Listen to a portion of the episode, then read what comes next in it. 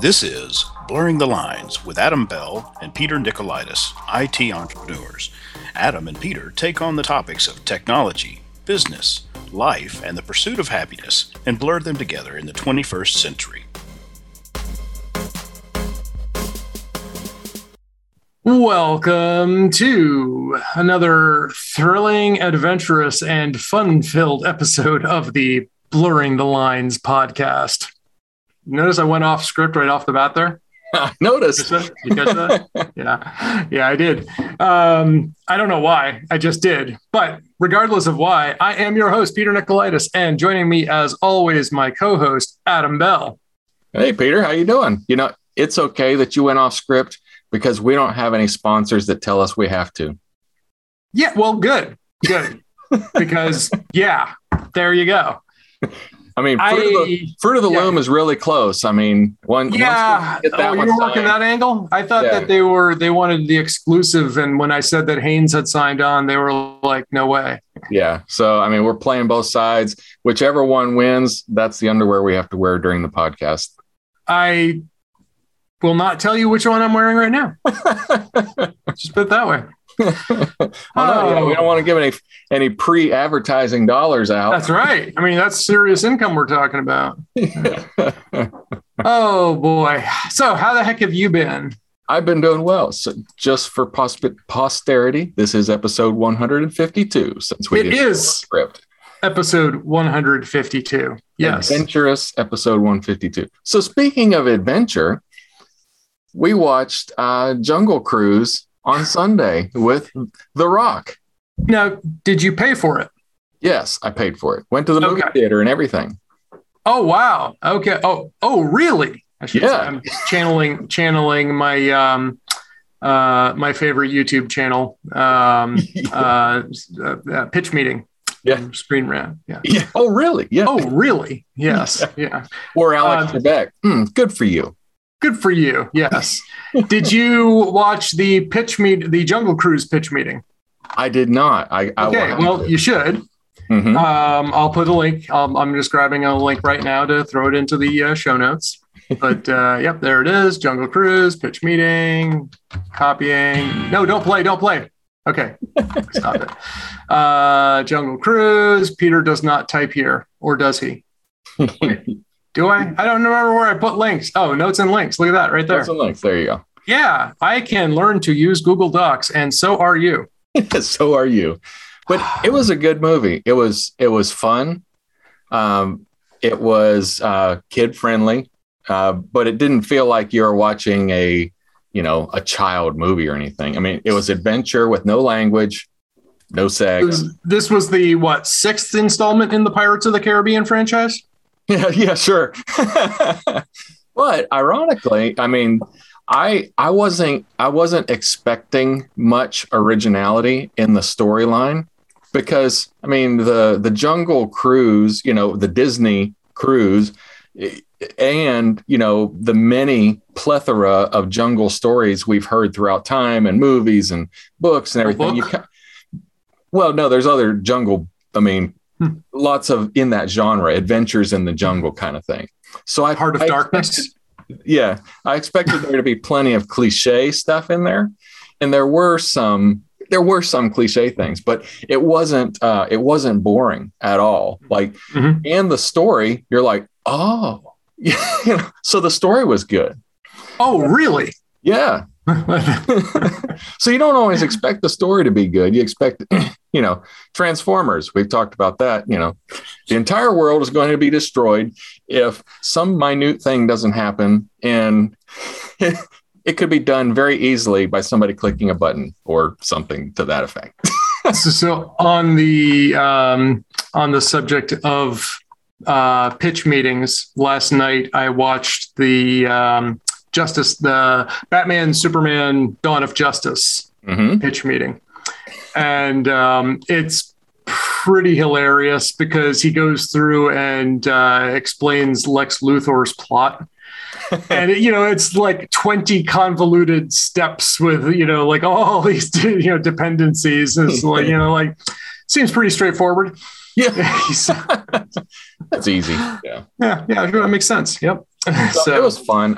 I'm still amazed that the movie industry, the theaters can still function. I mean, we went there on a Sunday at 4 o'clock, which is, I mean, I know that's matinee time, but it's Sunday mm-hmm. afternoon. People are off work and everything. And we probably had 20 people in the whole theater.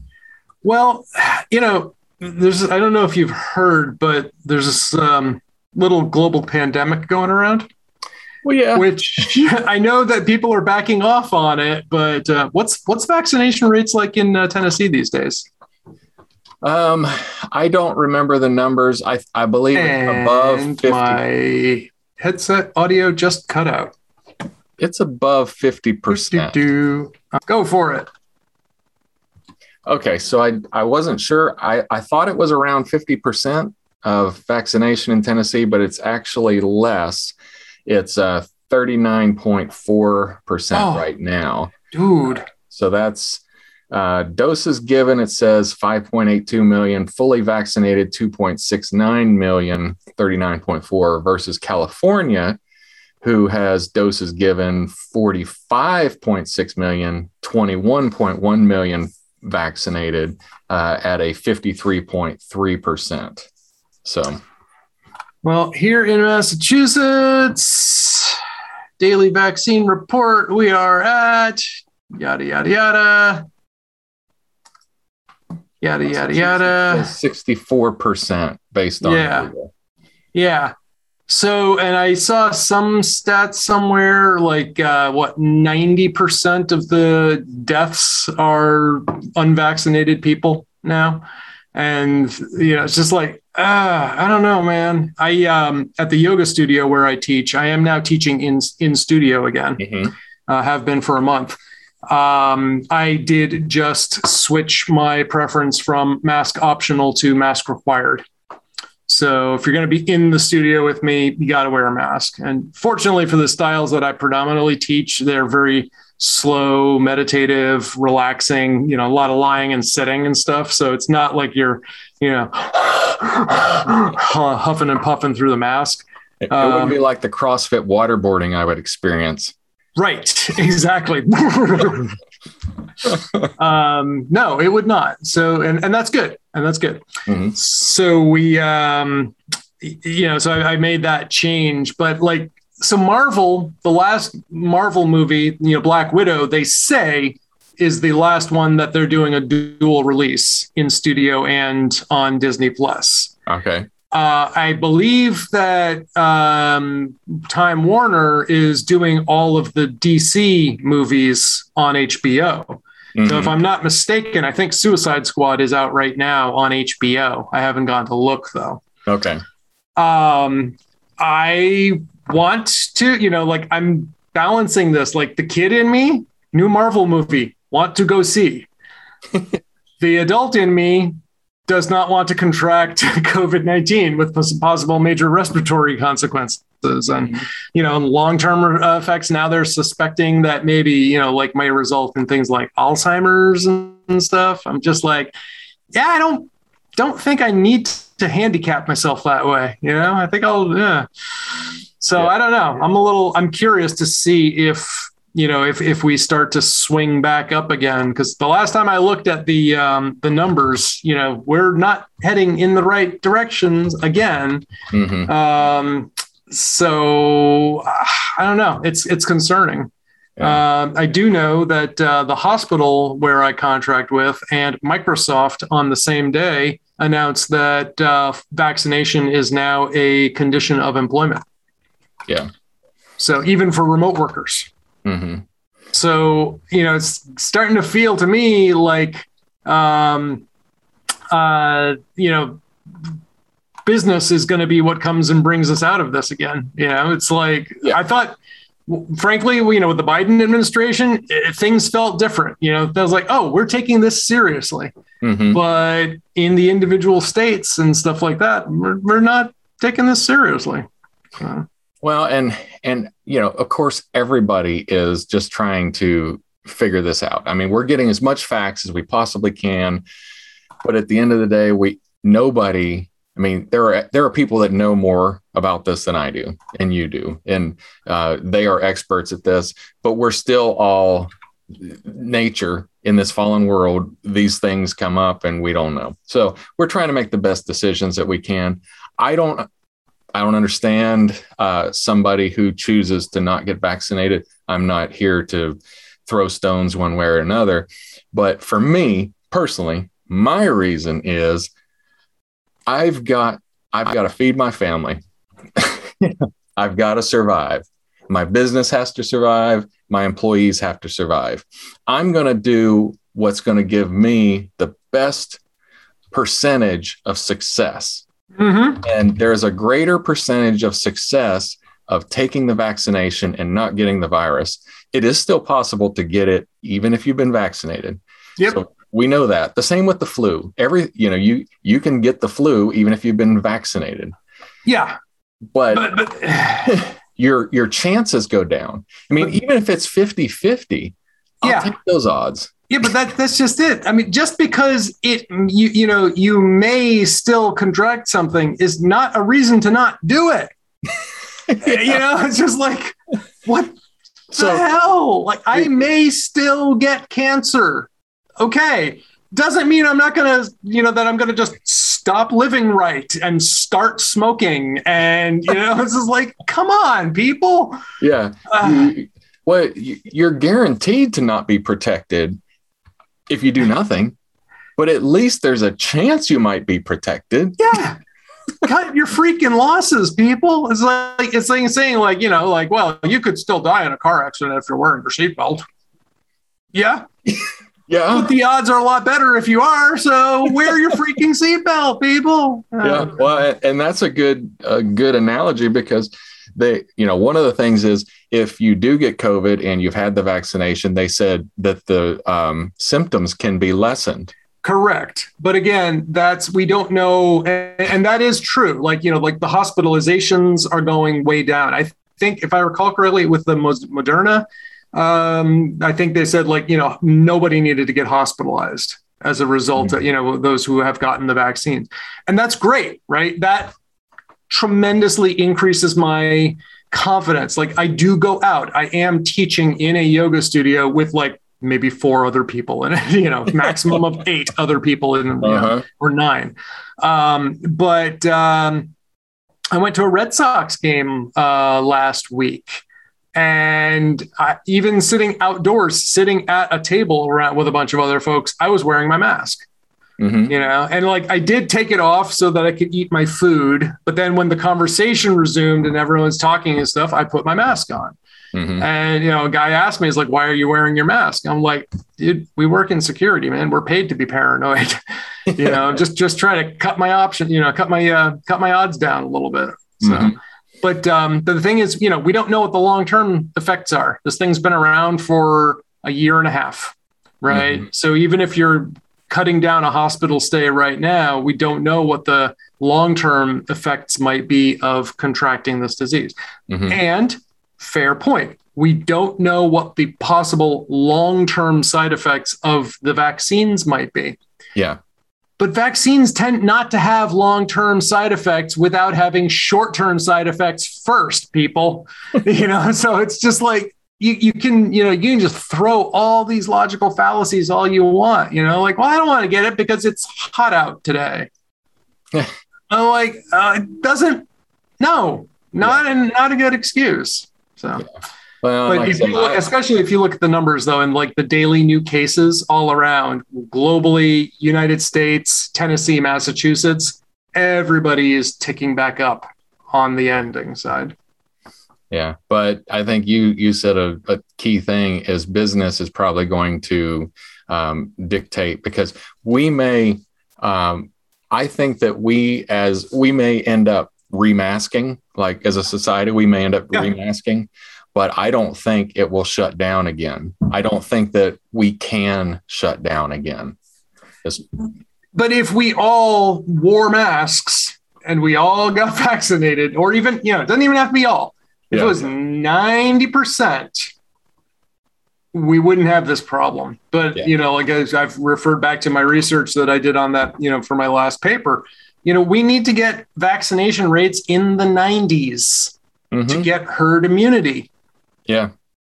We're not going to do that when half the country thinks that you're a bad Republican if you get a shot. That just doesn't work. Yeah. Yeah. Yeah. And that's about half the country. Well, and you know, I've had my polio vaccination. And if you ask me today, do you want your polio vaccination? Because you've never had it. And the odds of you even getting it are very little because it's quote unquote eradicated. I would still get the polio vaccination today if I didn't have it, because I don't want it. I don't want it to come back. Yeah. I don't want my grandkids to get polio. My I want it to be continued to be eradicated. Yeah. What did it cost me? A little pain in my shoulder. Yep. Yeah. And again, you know, like the chances of side effects and stuff from the vaccine for most people. And I understand there are some exceptions, you know, some people who are in, you know, certain groups. And again, very small percentages. There are risks of getting vaccinated, but there's such a tiny population, and the percentage of, you know, side effects and deaths resulting from the vaccine, minuscule.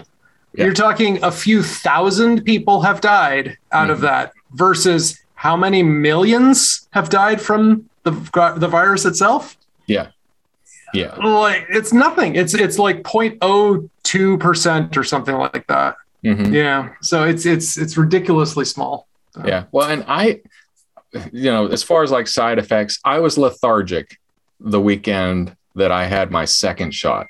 My wife and my oldest daughter were sick. My oldest daughter got vomiting, which was an unusual side effect, but she had vomiting for 3 days after that. And my wife was like down, like she just couldn't function. She stayed on the couch for 2 days, but my wife's asthmatic. Right. If she has a respiratory disease, and I mean a virus, then it could kill her. There you go. You like, know, again, that's the thing. So 2 days on the couch or die. Well, I really don't want to be laid up on the couch for 2 days. I mean, that's just very inconvenient. Just think how much Netflix I could knock off my to-do list, though. You know, maybe I'll take the shot. Yeah, maybe I'll take the shot. Yeah, but. Yeah. And the people who make this a party thing, I don't get that at all. This is not a party thing. What, like said, vaccine party? Yeah. Vaccine party. No, like Republican or Democrat. If you're a solid Republican, you won't get your shot. I'm a Republican. I'm going to get my shot. I don't care what you do. That's insane. That is insane, man. Not that you're a Republican, but oh my God. Yeah. And I'm probably a Republican with values from, you know, the 80s and the 90s, not whatever it is right now. You know? See, that's just it. And I mean, that's why, like, I when I was younger, I used to consider myself, okay, those are two redundant statements. I used to consider myself a Republican. And now I consider myself fed up.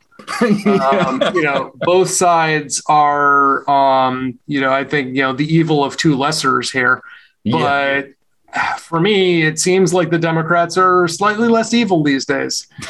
So, yeah, I don't know. And I'm talking on the national scale. I can't talk about local stuff, you know? Well, yeah, I wish that there was a third party that could like split it in third so that we would have, you know, at least not too polar 50% fighting back and forth. Yep. Yep. Some sort of coalition might be kind of interesting. Let's move to Israel. So one, they won't take us. You're German and Greek. I'm a mixed bag. Yeah, you're probably right. They would practice Krav Maga. Yeah. I think they would take our intelligence. But then there's, you know, as soon as that wore out, they're like, you get go out now. Do you ever watch World War Z? I did. Brad Pitt zombie movie. Yeah. I did like the Israel scene though, where Israel was the only country that was like, yeah, we're immune. We locked it all down and everything's fine. We have a wall. We have a wall, but they were stupid enough that they sang so that the zombies came in. So anyway. Yeah. I was like, oh, that was dumb. But yeah, that was dumb. Shut up. So I'm really getting excited that Apple will be having an event next month. Sources seem very confident that we're going to see a new iPhone, which I won't buy because I just got a new iPhone. New AirPods, which I won't buy because just last year I bought the AirPod Pros. Mm-hmm. New Apple Watches, which I won't buy because I just bought an Apple Watch Series 6. There seems to be a theme here. Or pattern. But probably going to see new MacBook Pros and MacBook Air. Yeah. And I'm really excited to, whether it's M1X or M2 chips or whatnot. Mm-hmm. I really want a new ultralight, thin, slim laptop. Yeah. And because I've been using this 2017 Intel Core i7 HP 17-inch, and it's nice. It's more powerful than my desktop. It's great, but it's big and bulky. The battery life is atrocious. Yeah. And, I bet it's hot. It is hot. Right. Mm-hmm. And I rarely use it because, 90% when I'm working at a computer, I'm standing. Mm-hmm. But I've been doing my Amazon Certified Solutions Architect training. And when I stare at a screen for a long time, I like to watch the big screen.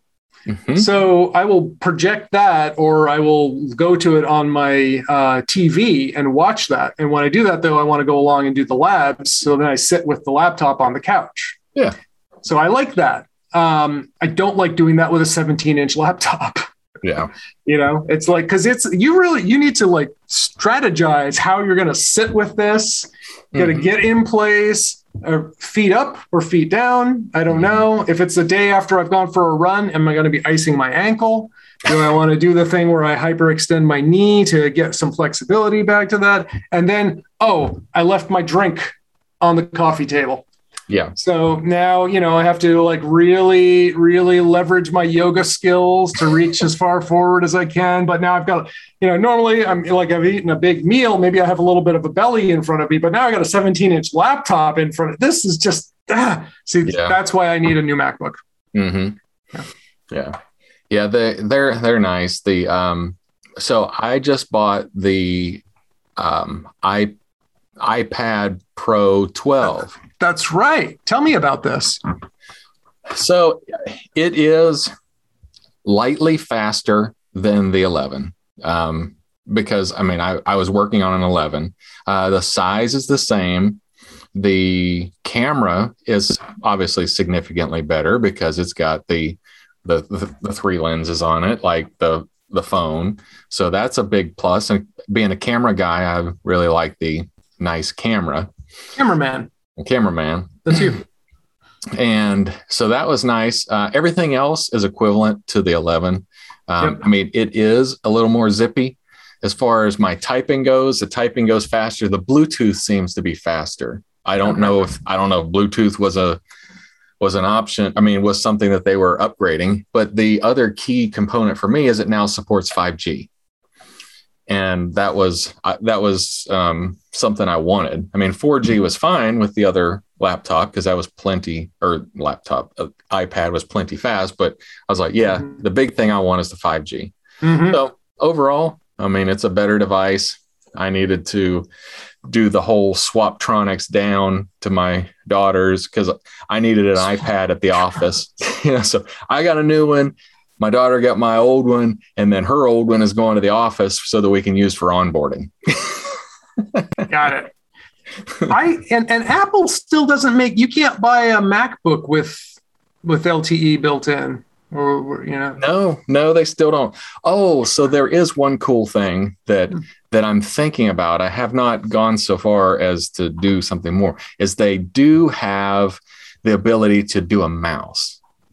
Right. So you can get the it's like $100 mouse, but it's called a persistent touch. You turn on the persistent touch on the iPad, and then you have the mouse.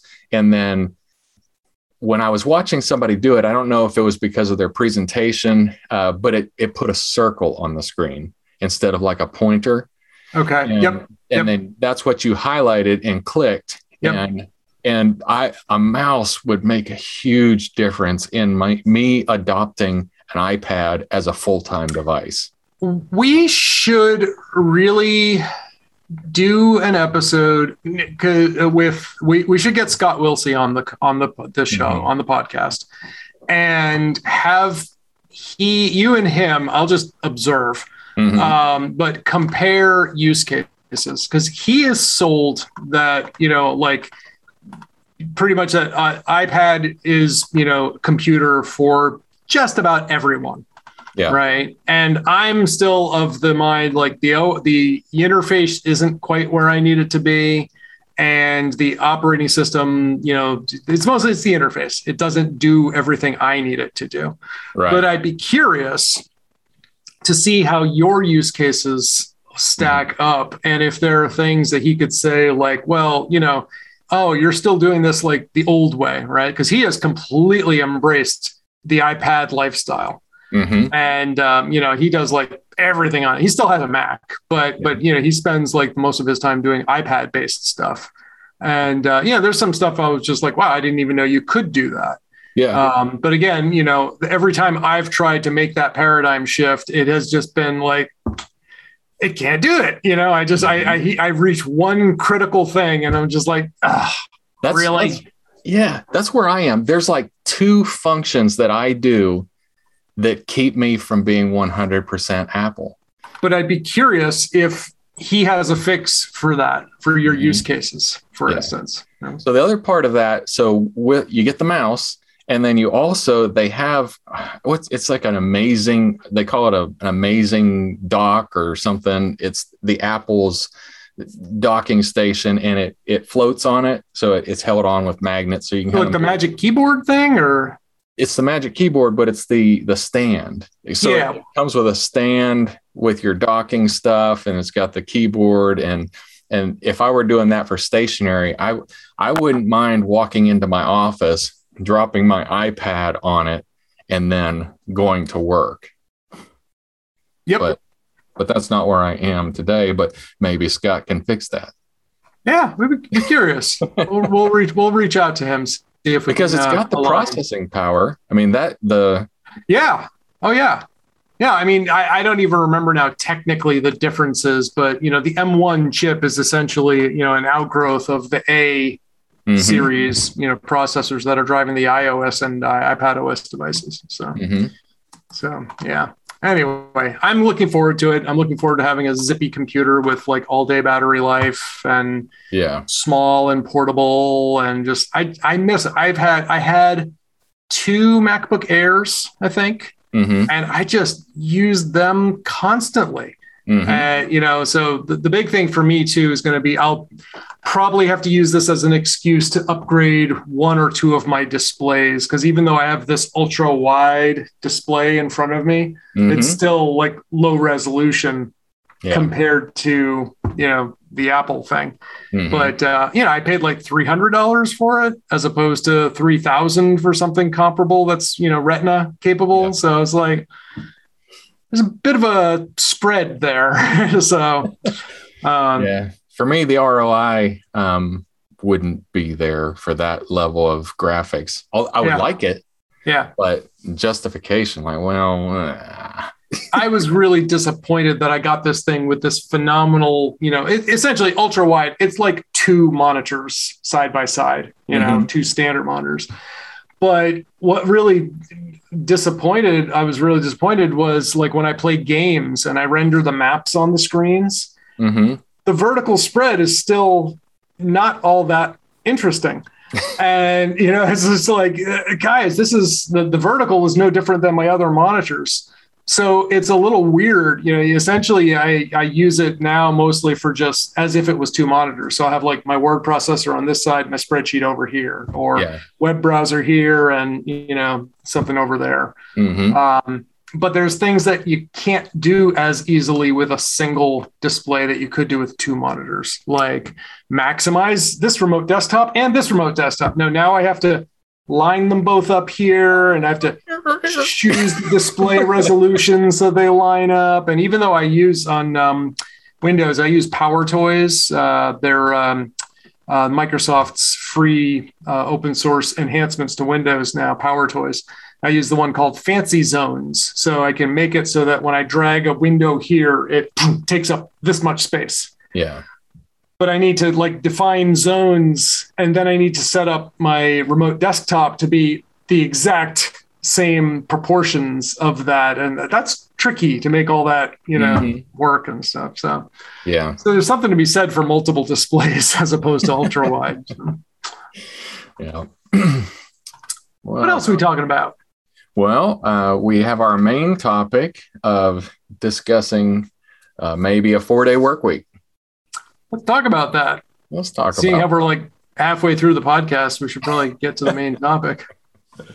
Well, so I would like to work. You know, I was actually thinking about this yesterday, and I was thinking about it more of a challenge for myself of, you know, I'm working long hours. And there are lots of people that talk about productivity, like Warren Buffett talks about productivity and getting things done. And one of the things that I was thinking about was challenging myself to do more work in less time, to give me more free time, and not so much for play for the purpose of free time, for the purpose of productivity, so that my brain will relax.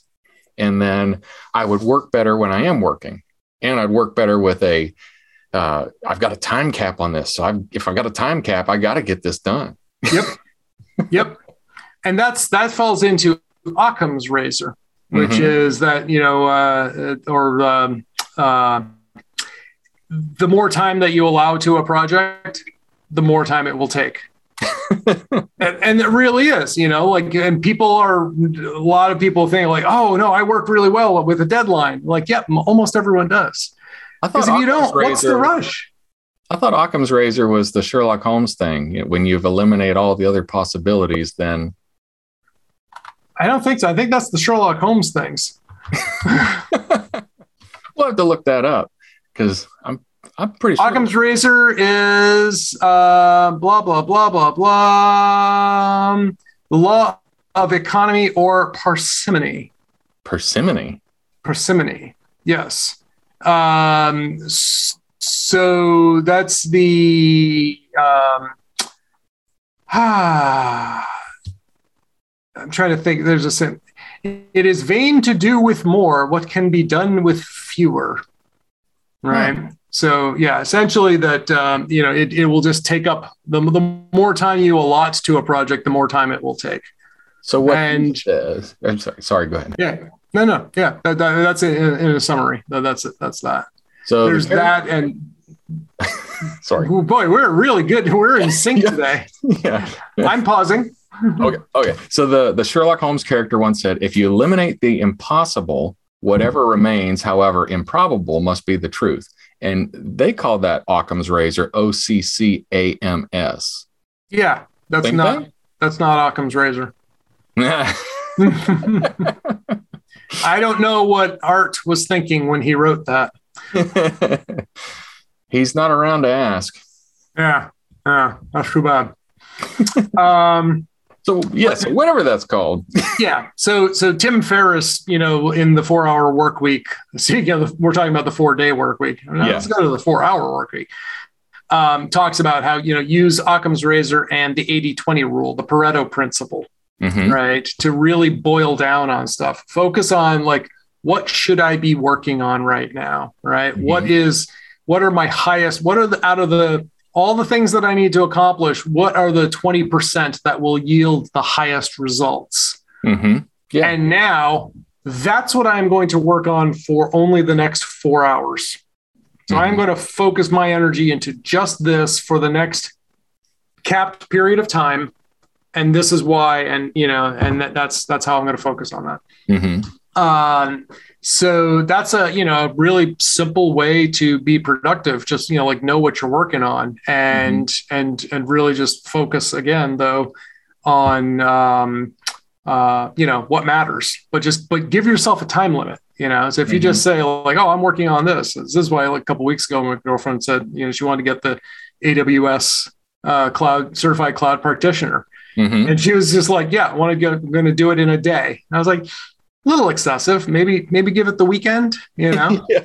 But end of the weekend came and Monday afternoon, I took the test. I was like, mm-hmm. yeah, rock on, you know? So you just like give yourself a hard deadline because if mm-hmm. you don't, things will take forever. Why wouldn't they? Yeah. You don't have to finish it. You know? Mm-hmm. So back to the topic at hand. Back to the topic. So think about the 4-day work week. What are your thoughts? You say you're sort of trying it. What's that like?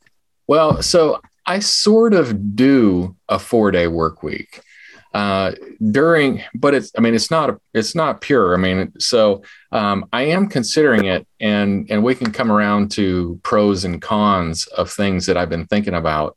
But so Monday through Thursday, those are my client meetings, my sales, my marketing, my tech, you know, my leadership, you know, of course, I never stop being a leader, but, you know, I am in the office, I am engaged, I'm in front of them and I'm in front of my clients and everything else. And then Friday, I've always called it my in-house day. So Friday, I do my accounting. And then I do any sort of planning and things that I need to do. And even though Friday I'm working, it's typically refreshing because the work is not the same. Mm-hmm.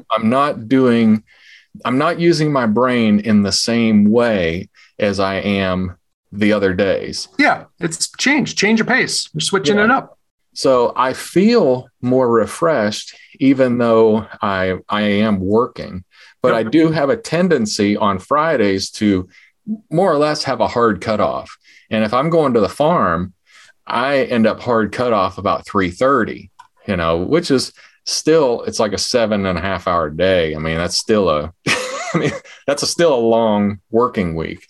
But I could imagine, you know, what I was thinking about was experimenting with during the week, limit my hours. So let's start with, instead of me working 8.5 hours, let's work 7 and let's mm-hmm. make me do everything within 7 and do that for 4 days and see how well that could work out. And could I possibly get to a point where I'm efficient enough that I could actually take a day off, like make it 4-day, an actual 4-day work week.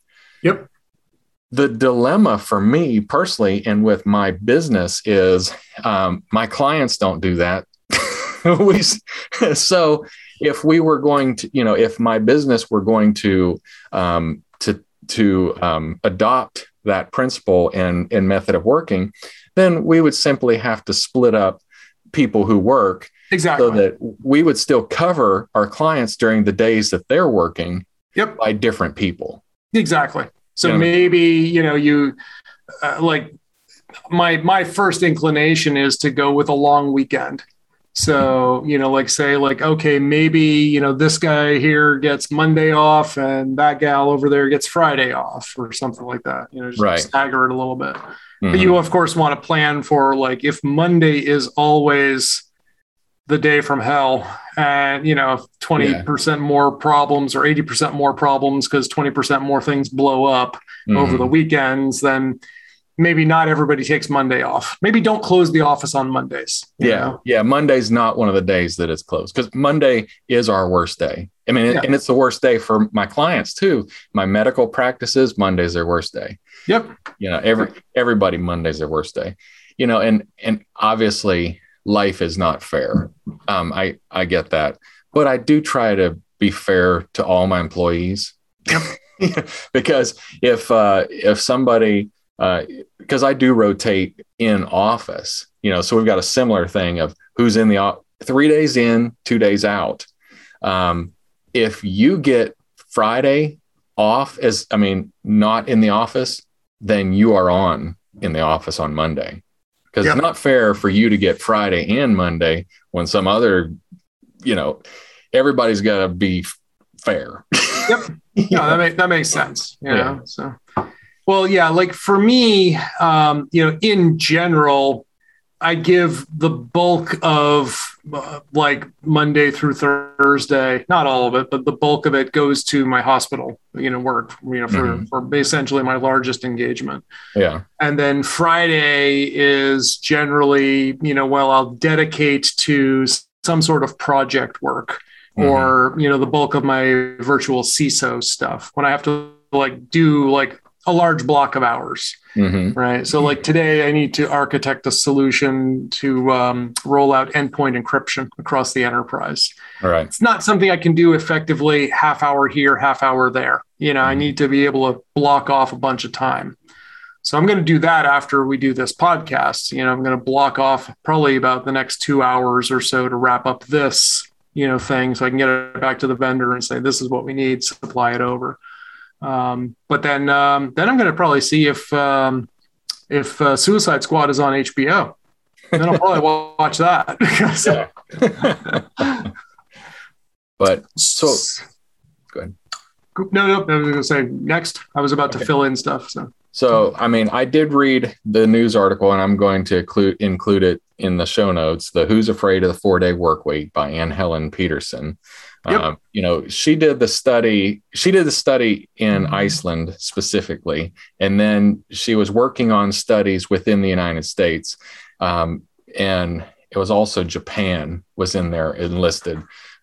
Obviously, Japan and Iceland are they're decent case studies. I mean, to see how another culture does it, but it's definitely not apples to apples when you compare another culture against the United States. Right. And the same with them versus us. They can't compare how we do things to their that are culturally different. I mean, and that's okay. I mean, I embrace the different cultures. When I'm in Japan, I'm going to do it the way they do it. I mean, I'm in their country. I'm in their culture. Let's do it. You know, so I would like to see some more information of how other service companies have successfully done it within the United States to possibly get more information. That doesn't mean I'm not saying I'm not going to do it. I'm just saying I would like to hear more information, and I would like to experiment with it because I would like better productivity and mental health out of everybody. And that's the thing too, is like, you know, I tell folks, you know, like I tell the analyst team at the hospital, like, you know, I encourage you to take breaks. I encourage you to recharge and stuff. Cause you know, if you're just sitting there doing nothing but alert triage all the time, you know, you're going to get tired. And especially now if you're a more senior role and you're supposed to be thinking more and coming up with new solutions to new and evolving problems and threats and stuff, your brain, if you don't give it the time to recover and stuff, it's not going to come up with these. It's like, you know, like frankly, the bulk of the work I do for the hospital is I spend time in meetings, meetings. And, you know, like just for a simply practical state, you can't get work done when you're in meetings. No, no work happens. You're writing down what you need to do. Right. But you're also not, you know, like creatively coming up with new solutions for things either. So, you know, it's like you need to have some of that time. You have to be able to just block off time and step away. And that's something that I think most places just don't understand or appreciate. Yeah. You know? It's interesting. But I'm a firm believer in cutting down on, you know, the amount of hours that you're doing, again, depending on what you're supposed to be doing. If your job is to, you know, to run an assembly line or answer the phone, then your job is, you know, you need to do these things, right? You're not going to get more efficient. I can't answer the phone real good Monday through Thursday and not have to answer it on Friday. Yeah. Right. But that gets down to a whole different discussion because maybe I could just automate the answering of the phones. Yeah, maybe. Right? So anyway. So yeah, you're right. It's not going to be for every industry. I mean, and every position within it, it's not possible. emergency medical technicians, right? EMTs. No, we don't need you on Fridays. Nothing ever bad happens. Nothing bad ever happens. No, nothing bad ever happens on Friday. You're good. Go home. Yeah. Well, and so do you think you're going to try this? That's the one. I'm going to entertain it. I'd like to, get some actual productivity charts on it. The other part of it are a pro and con. And of course, we're talking about Iceland and Japan, because they were talking about more practical things of how they did it. One of the things is they have the exact same salary for 4 days, for 4 days of work. Right. And there may be obstacles monetarily with providing the same salary, but you still have to provide the same coverage as if you're covering for 5 days. I think that I could make that work in my industry, but I couldn't imagine if I were employing thousands of employees. Mm-hmm. One day of productivity loss that may multiply into great big old numbers. But recall, though, that the theory is that you are gaining productivity. Yeah. So you're actually getting more productivity than you would otherwise have. So, yeah. Again, it's like, as I need to take, like, I generally, there are some exceptions, but usually I will run one day, rest the next. Mm-hmm. I've gone through phases where I run every single day. Mm-hmm. But they tend to be shorter and stuff, So if I want to do those longer runs, like today, I did 8 miles, my first longest that I've done for a while now. I did a 15K a few weeks ago, I guess. But rest is kind of important. If it wasn't, we would work 24 hours a day. Why? Who needs sleep? Yeah. It's just that we happen to be on this cycle now where again, in this country, we're expected to work 8 or so hours a day, maybe more. Mm-hmm. We're expected to work 5 days a week, maybe more. Mm-hmm. But why is that? We're expected to work 40 hours a week and stuff. And even if you're a salaried employee, people are expected to work, around 40, maybe 60, depending. Like, I always remember your competitor in the Nashville region there who says that, he's expecting his senior people to be putting in like 60 hours a week. Yeah. And I was just like, huh? Yeah. Really? It's like, wow. Okay. Mm-hmm. I don't know, man. I never was able to get away with that. Well, and, some of the other obstacles is, we in the United States live on consumerism more than capitalism. I would much rather be a capitalistic, but we lean heavily towards consumerism, and people need money to be able to buy all the stuff that they need to buy. And the only way they're going to get that is to work more. But do they really need that thing? If their perspective, if they had a paradigm shift, they could, yeah. It's a new drinking game. Anytime we say paradigm, you have to drink. If they had a paradigm shift, then they might not consider all these things that they buy on a regular basis necessary. Yep. Like Christmas is out of hand. I like Christmas. I like giving gifts and receiving gifts, but I hate getting a gift for the sake of getting a gift. Yes. I would rather you tell me, write me a nice card or a poem or, something that says, hey, I care about you, but I didn't need to buy you something. Yeah. Yeah. No, that's it. I'm totally with you there. Yeah. But do you you're going to try this? Are you going to give it a shot at Sublime? I don't know that I'm ready yet for it. I'm going to definitely think about it some more, because we are still kind of in that, like you said, the paramedics, we're the equivalent in the computer world. We got to keep sick people healthy, so we'd have to split the shifts kind of. Yeah, but that doesn't sound like an insurmountable task. No, it doesn't sound insurmountable. So it might be worth thinking. I'm definitely thinking about it, because what I may do is to play around with my own schedule Yep. And see if I can do it. Yep. And if I can do it, then others can do it. It does take discipline, though. It takes discipline, and it also takes people who are hardworking by their nature. How do you judge? Are you grading your staff? And I know we talked about this. Are you grading them on metrics like number of tickets closed and stuff? Or how do you judge their performance? So we judge their performance based on how many tickets are waiting on them, not how many they closed. Yep. You know, because that can be wrong. Over the span of a week? Well, how many tickets are waiting on them right now? So that's okay, but when, how often are you taking those weekly? So weekly. Okay. So on our Monday morning meeting, we review how many tickets are waiting on them. Right. Because if it's waiting on them on Monday morning. Yeah.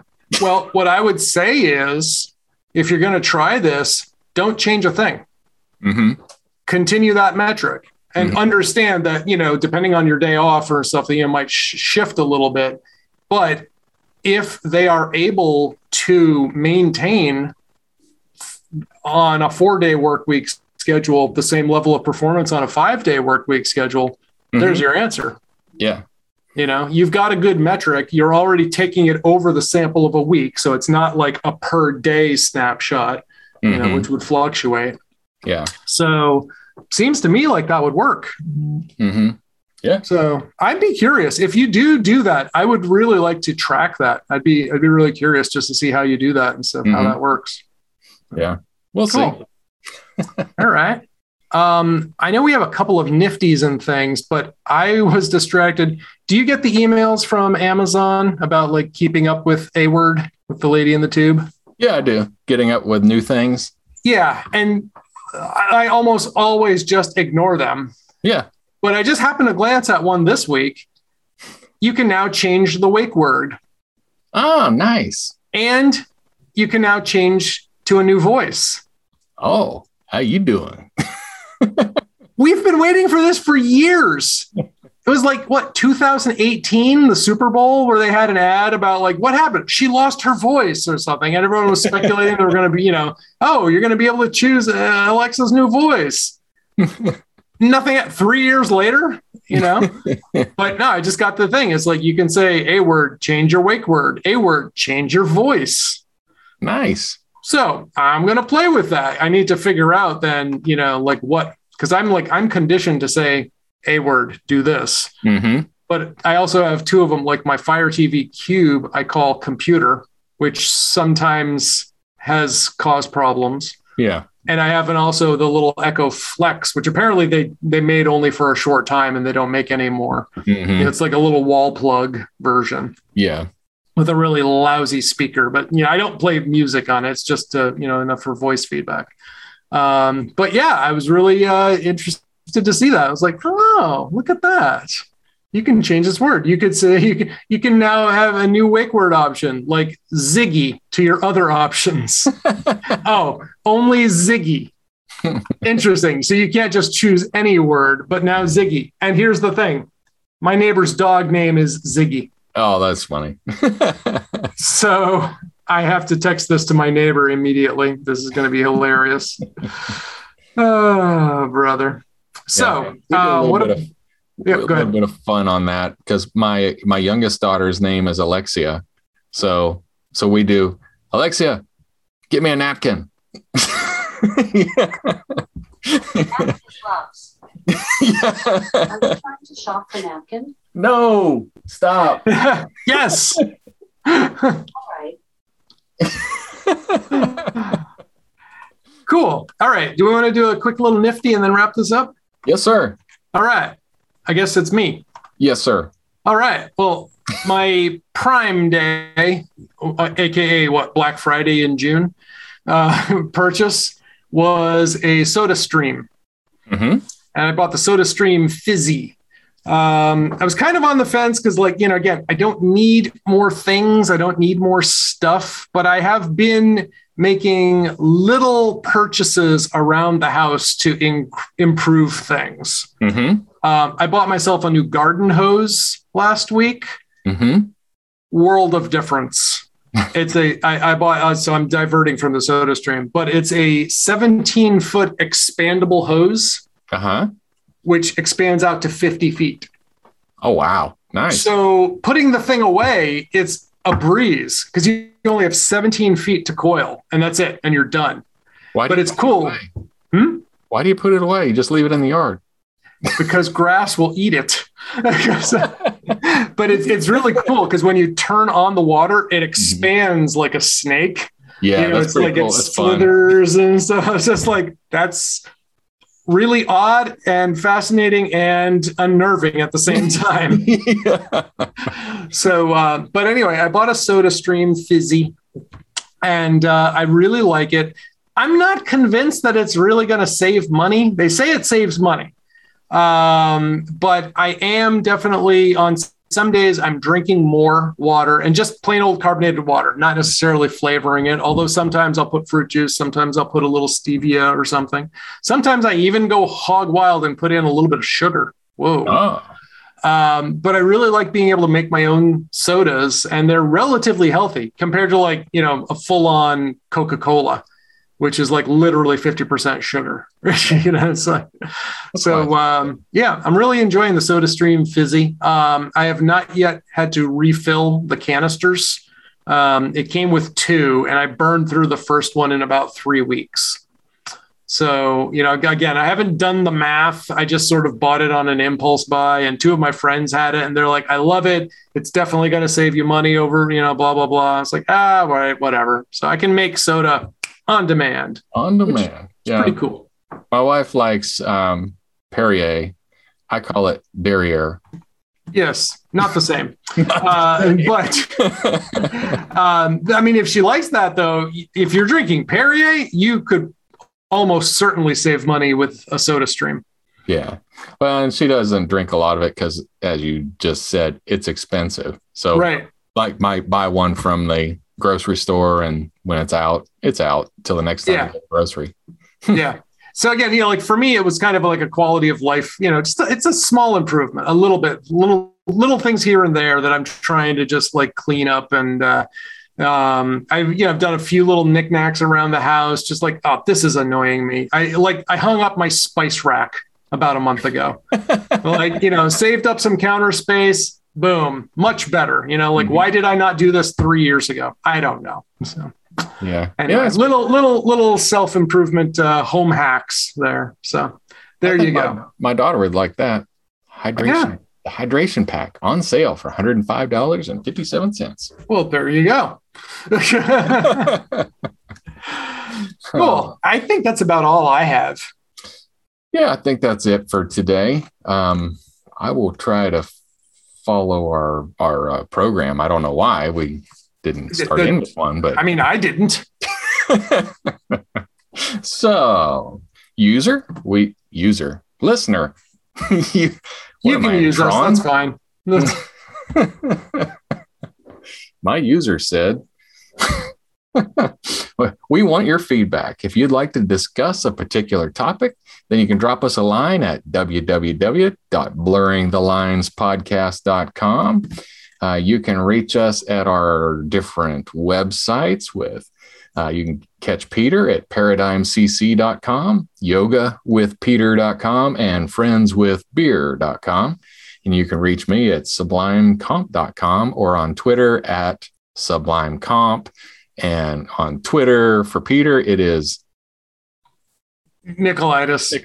Okay. Just Nikolaidis. Spelled just like it sounds. I mean, exactly. I don't. If you're from Greece, So, gal at my last week at my yoga class last week, and she thought my last name was German.